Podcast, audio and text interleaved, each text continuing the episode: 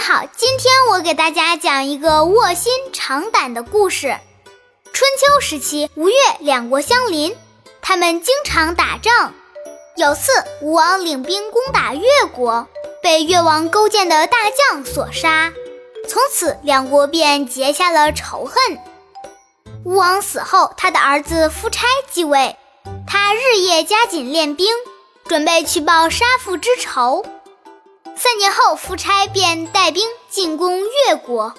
这次夫差可是有备而来，他一举攻下了越国，俘虏了越王勾践。夫差为了羞辱勾践，让勾践替他放牛放羊，为奴为仆，只有这样，他才能撤兵。而勾践这边为了越国不至于灭亡，答应了吴王的所有要求。他忍辱负重，任劳任怨，最后终于赢得了吴王的欢心和信任。三年后被释放回国。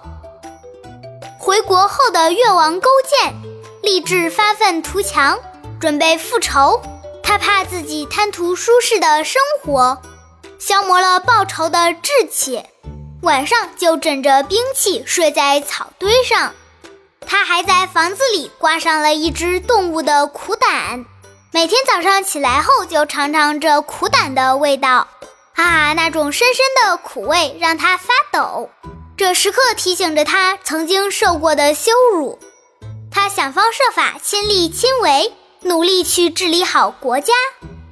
勾践的这些举动感动了全国百姓，经过十年的艰苦奋斗。越国终于兵强马壮，转弱为强。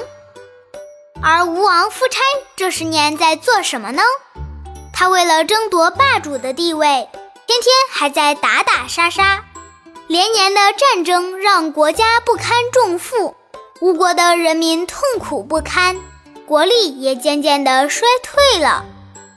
公元前四七三年，勾践带兵攻打吴国。这时的吴国已经根本抵挡不住越国的进攻了，屡战屡败，最后越王勾践赢得了这场战斗的胜利，终于洗刷了曾经的耻辱。他的经历成为了激励后人的典故。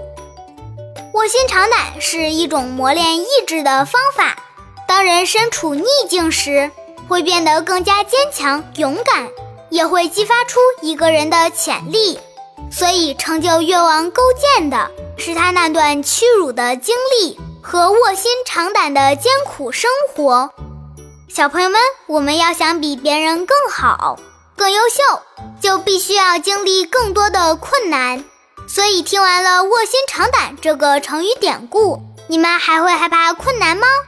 好啦，今天就到这里，我是二丫，我们下期再见。